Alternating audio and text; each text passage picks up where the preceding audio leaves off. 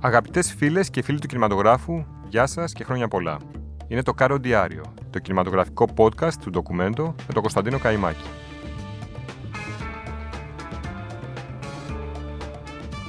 Σε λίγες ώρες μας αποχαιρετά το 2021. Μια χρονιά που είδαμε την πανδημία να επιμένει και τον κορονοϊό να μην τα παρατά. Αν θελήσουμε να κάνουμε μια σύγκριση με το 2020, θα δούμε ότι τα πράγματα ήταν σαφώς καλύτερα το 2021 παρότι η πολυπόθητη επιστροφή στην κανονικότητα μοιάζει ακόμη με όνειρο κινηματογραφικής θερινής νυχτός. Η χρονιά ξεκίνησε εν μέσω lockdown, με τον κόσμο καθυλωμένο στα σπίτια του να βλέπει σινεμά μέσα από τις οθόνες των λάπτοπ και των τηλεοράσεων. Και τελειώνει με τις κινηματογραφικές αίθουσες ανοιχτές μεν, αλλά τον κόσμο επιφυλακτικό ακόμη λόγω μιας ακόμης μετάλλαξης του κορονοϊού. Παρά τις δυσίωνες προβλέψεις, το 2021 μπήκε με το δεξί, χάρη στην προβολή του εξαίσιου δράματος Τα θράψματα μιας γυναίκας, του Κορνέλ Μουντρούτσο, με τη Βρετανίδα Βανέσα Κέρμπι να δίνει μια tour de force ερμηνεία στο ρόλο μιας εγκυμονούσας που βλέπει τη ζωή να της παίζει άσχημο παιχνίδι. Η ταινία ήταν μια από τις δημιουργίες της δημοφιλούς τηλεοπτικής πλατφόρμας που έφτασαν στα Όσκαρ μαζί με το Mank ή τη θρηλυκή Μαρέινι και εδραίωσαν τη θέση του Netflix στα κινηματογραφικά πεπραγμένα. Τα Όσκαρ που ακολούθησαν λίγο καιρό αργότερα, σε μια πρωτοφανή λόγω των μέτρων προστασίας για τον κορονοϊό τελετή, η Chloe Zhao ήταν η μεγάλη νικήτρια, με τη χώρα των ομάδων, που χάρισε στη Frances McDormand το τρίτο της βραβείο. Πρόκειται για ένα μοναδικό ρεκόρ για τη σπουδαία Αμερικανίδα ηθοποιό που πέτυχε το 3 στα 3 στα Όσκαρ και την κατηγορία πρώτου ρόλου. Ένα άλλο σημείο αναφοράς για τα 93 Όσκαρ αποτελεί το συναρπαστικό σκηνοθετικό ντεμπούτο της Βρετανίδας ηθοποιού Emerald Fennell, το τρομακτικά σαρκαστικό Promising Young Woman απέσπασε το βραβείο πρωτότυπου σενάριου για μια κεντρική και σπαρταριστή ιστορία εκδίκησης, που έχει ως πρωταγωνίστρια την Κάρι Μάλιγκαν. Αν δεν υπήρξε η πανδημία, αυτή η χρονιά θα ήταν σίγουρα η χρονιά των γυναικών. Είναι μια διαπίστωση που επιβεβαιώθηκε και με το παραπάνω στο Φεστιβάλ των Κανών που φέτος έγινε καλοκαίρι για πρώτη φορά και εκεί έλαψε το άστρο της 38χρονη Γαλλίδας Ζουλιά Ντικουρνό. Η Ντικουρνό ανέτρεψε μια παράδοση μεγάλων ετών στις Κάνες κερδίζοντα το χρυσό φίνικα, κάτι που γίνεται για δεύτερη μόλις φορά. Ανατρεπτικό, προβοκατόρικο αλλά και χτισμένο πάνω σε μια ιδεολογική βάση με πολλά νοήματα και πυκνό συμβολισμό, το φιλμ Τιτάν είναι ένα σκηνοθετικό επίτευγμα. Ο τρόπος που η δημιουργός διαχειρίζεται τη μεταφορά της βίας, προκειμένου να προσδώσει στην ιστορία της τα στοιχεία ενός επιθετικού και ασυμβίβαστου σινεμά με θέμα την κατάργηση των φύλων και των κοινωνικών προκαταλήψεων, μετατρέπουν το έργο σε ένα σκηνικό αποκάλυψης, ένα σκηνικό που σαγηνεύει και σοκάρει μαζί. Είναι μια συναρπαστικά εμπνευσμένη αλληγορία για την ανεξέλεκτη σεξουαλικότητα. Μνήμες από Μπάλατ και Κρόνεμπεργκ στο Κράς θα φέρει σκηνή με το σεξ μεταξύ της ηρωίδας και της κόκκινης Κάντιλακ. Μια ταινία για το τέλος της πατριαρχίας και της δημιουργίας ενός νέου κόσμου, όπου οι ρόλοι των φίλων επαναπροσδιορίζονται. Μια άλλη γυναίκα που ξεχώρισε φέτος ήταν η Βόσνια Τζασμίλας Μπάνιτς.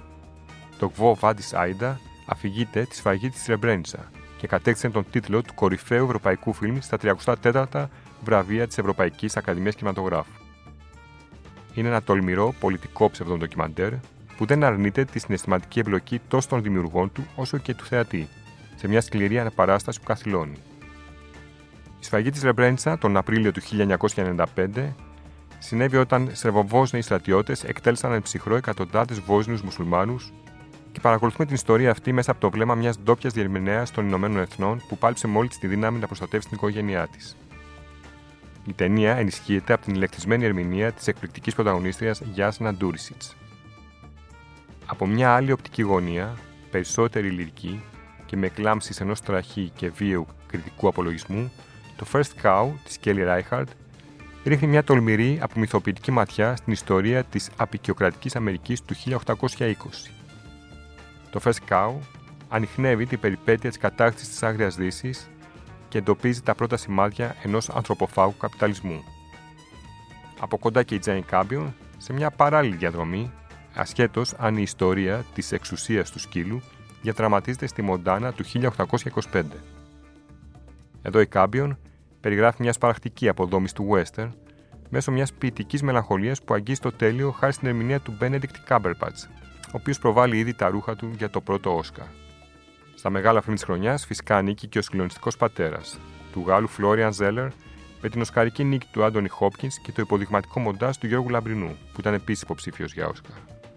Επίσης, το μεγαλειώδες Dune του Denis Villeneuve ενισχύει την άποψη πολλών κινηματογραφόφιλων ως προς το ποιος είναι ο πιο συναρπαστικός σκηνοθέτης των ημερών. Και το δραματουργικά τέλεια δοσμένο Δεν υπάρχει κακό του ουρανού Μοχάμαντ Ρασούλοφ έχει ως θέμα τη θανατική ποινή, αλλά κυρίως καταπιάνεται με τη στάση που κρατάει ο απλός άνθρωπος απέναντι σε αυτήν. Τα χαρακτηριστικά γνωρίσματα είναι το μινιμαλιστικό και αποστασιοποιημένο δράμα της Μεξικανής Φερνάντα Βαλαντές. Πρόκειται για το τρυφερό χρονικό μιας ιδιότυπης φιλίας που γεννιέται σε ένα σκληρό κόσμο, εκεί που η βία και η ανομία κυριαρχούν. Η λιτή γραφή της σκηνοθέτρια δεν αρνείται τη φυσική διάσταση της ιστορίας και την ενισχύει με μια πρόσμενη ποίηση αλλά και μια γενναιόψυχη πρόταση που ολοκληρώνεται στο θαυμάσιο φινάλε. Επίσης, στο The Hand of God, ο Σολεντίνο αποθεώνει το χέρι του Θεού Μαραντόνα με ένα απόλυτα εξομολογητικό τρόπο. Ο Ναπολιτάνος σκηνοθέτης, τον Ιλντίβο, Youth, τέλεια μορφιά, νεαρός Πάπας, αφηγείται τα πιο δυνατά επεισόδια της ταραχώδους εφηβείας του. Μια εφηβεία που σημαδεύεται όχι μόνο από μια τραγική απώλεια, αλλά και από τον ερχομό του Μαραντόνα στην Νάπολη, με τις ακραίες κομικές καταστάσεις να συμπορεύονται με τα βαθιά τραύματα.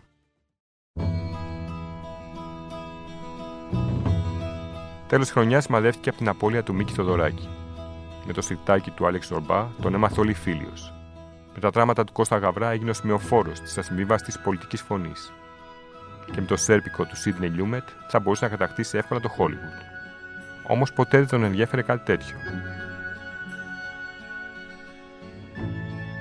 Πολλά έχουν γραφτεί για τον εμβληματικό καλλιτέχνη.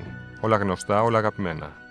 Ο κινηματογραφικός Μίκης Θοδωράκης είναι ακόμη μια τεκμηρίωση της καλλιτεχνικής ιδιοφυα του, χωρίς να διαχωρίζει φυσικά την πολιτική στάση του από τα καρέ του Σελιλόιτ.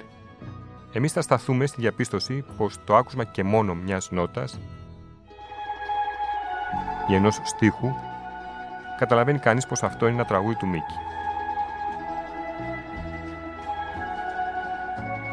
Το 1972 ο Μίκης Θεοδωράκης βρέθηκε στο Παρίσι, όπου συνέχισε τον αντιστασιακό του αγώνα και με την μουσική της κατάστασης πολιορκίας του Κώστα Γαβρά προτάθηκε για τον Πάφτα Μουσικής. Η προσωπική μας αδυναμία πάντως είναι η μουσική που έγραψε για το Σέρπικο την επόμενη χρονιά. Μπορεί η Φίλιος να έχει ταυτίσει το πρότυπο του νεοέλληνα με το κουτοπώνινο καταφερτσί Ζορμπά που χορεύει σιρτάκι, αλλά το μουσικό θέμα στην αστυνομική αντιεξουσιαστική ταινία του Λιούμετ με πρωταγωνιστή τον Αλ Πατσίνο είναι ένα έργο μνημειώδες και αγέραστο.